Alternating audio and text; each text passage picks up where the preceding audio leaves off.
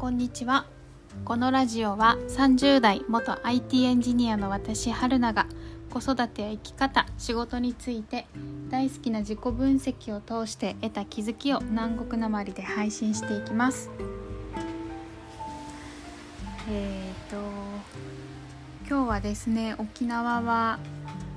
一日雨が降っています。雨がザーザー降ったりしとしと降ったりしています。雨もたまにはいいですよね。なんか洗濯物とかが濡れるからって言ってすごい慌てて取り込んだりとか、まあ、雨って慌てて何かをするってこともあるんですけどそれらから解放されてると雨って本当に癒されますよね。何の時間って感じですけど。あの私雨が降った時にその雨音を聞きながらあのクラシックを聴くのが好きなんですよ。ピアノの演奏。しかも落ち着くような曲を聴くのが好きです。前にも紹介したジムノペティっていう、えー、エリック・サティさんのピアノの音楽がすごく好きでよく聴いたりしています。はいでうん今日のテーマは何にしよっかな。テーマは話して終わった後に決めようと思います。あの私もそうだったんですけどよく友達からもそうやって聞くことが一人時間の過ごし方があのよくわからないっていうようなことありませんか？あの日頃ですねその私たち、まあ、子供を産む子供がいるともっとだと思うんですけど頭の中が常に自分じゃない何か他のものを考える時間っていうのが多くなってくると思います。例えば今週の土曜日土日のスケジュールどうしようかなとかえーと、今月来月の何か申し込み期日があってそれに向けてであったりとかあとは献立を考えたり今日の料理今日のご飯明日のご飯そのための買い出しいつ買い出し行こうとかあと子どもの欲求に応えるための準備であったりとか子どもの感情のコントロールだったり子どものタイムスケジュール何時までにご飯食べさせて寝かせるとかあとは夫のスケジュールまで考えたりしますよね。いつが休みとか土日いるのかいないのかとか今日何時に帰ってくるのかとかご飯食べるのか食べないのかとか。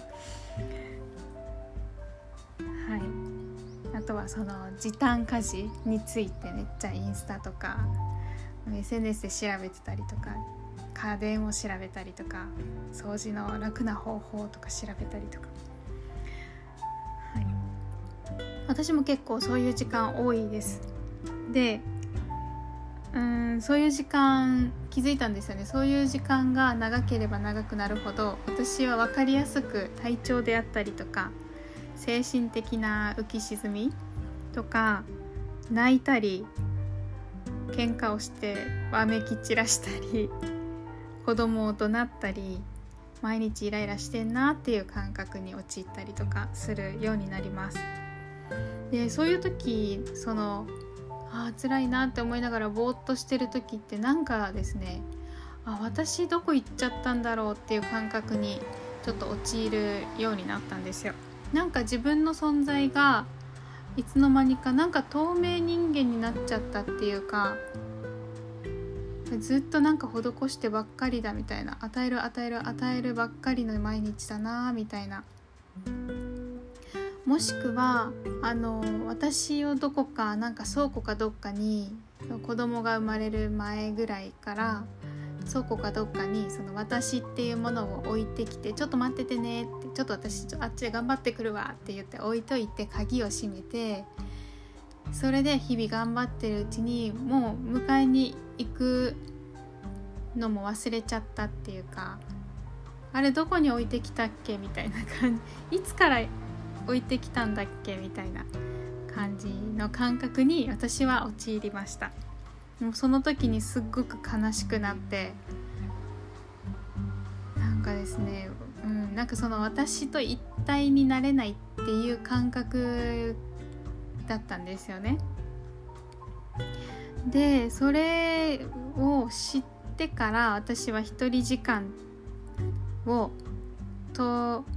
ることの重要さに気づいてなのでその一人時間を取らないことによる危険性後回しにしすぎることによる危険性っていうのをすっごくあの大きく感じるようになりました。でなので夫にもそこをそこがもう最重要最重要タスクですみたいな感じであの夫ともめっちゃ話し合って私この時間がないと本当に無理ですみたいなだからあのそれをそれ自体を家族のスケジュールの中に組み込まなきゃいけないっていうのを熱弁しています。日々。はい。なんで私は一人時間ああるとかないとかじゃなくて頑張って作ってます。絶対に。絶対に取るようにしています。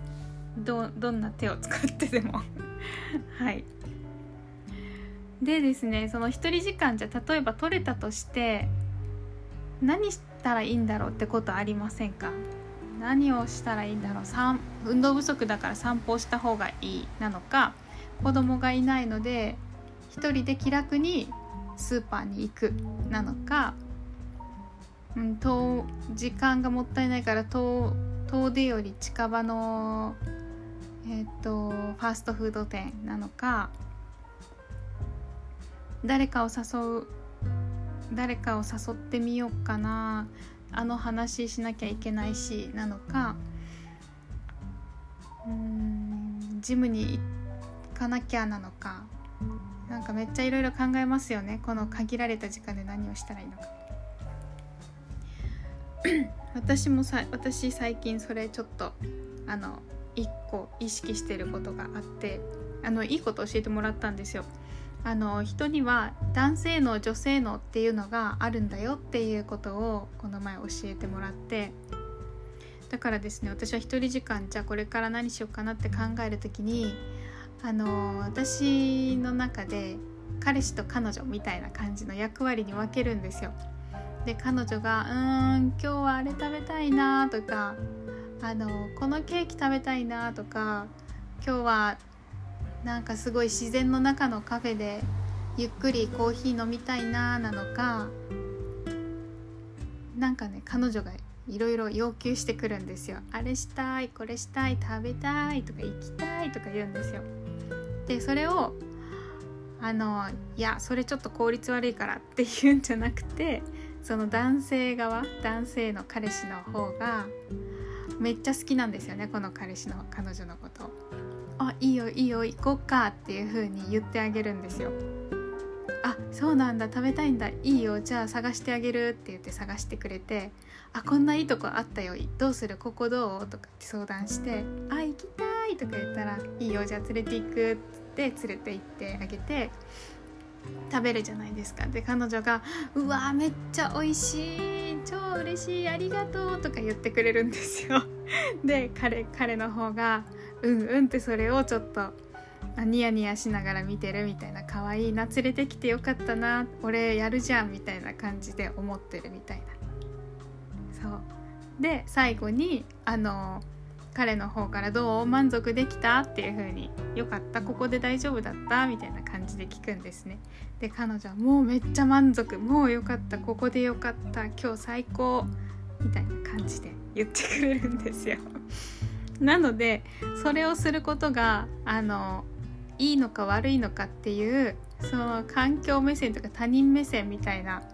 今私は疲れてるからマッサージに行くべきとかあの髪ボサボサだから美容室に行くべきとかそういうなんか周りから見た私が今やった方がいいでしょっていうことよりは私の中の彼女が彼氏に対して要求してて彼氏がそれに応えてあげるっていうあのそのラブラブなカップルの世界。他人がどうこうじゃなくってもう俺たち私たちがあの幸せな時間を過ごすためにやってることっていうのを頭の中で一人で妄想するんですね。どうですか？やったことあります？こういうの。まあないですよね。私はちょっとそれが面白くて最近。それ結構理にかなってるなと思って満足感がめっちゃ高いのでよかったらやってみてください。どうしようかな？今日のテーマはなのでえー、っとどうしようかな？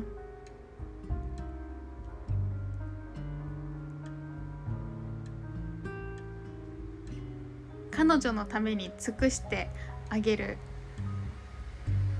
俺みたいな感じにしよっかな。だいぶなんかこうやって考えると分かりにくいですね。まあいいやもう言っちゃったので。はい。そういう感じでいつもポッドキャスト撮ってます。はい。では今日はこの辺で長くなっちゃいました。よかったらまた次回も聞いてください。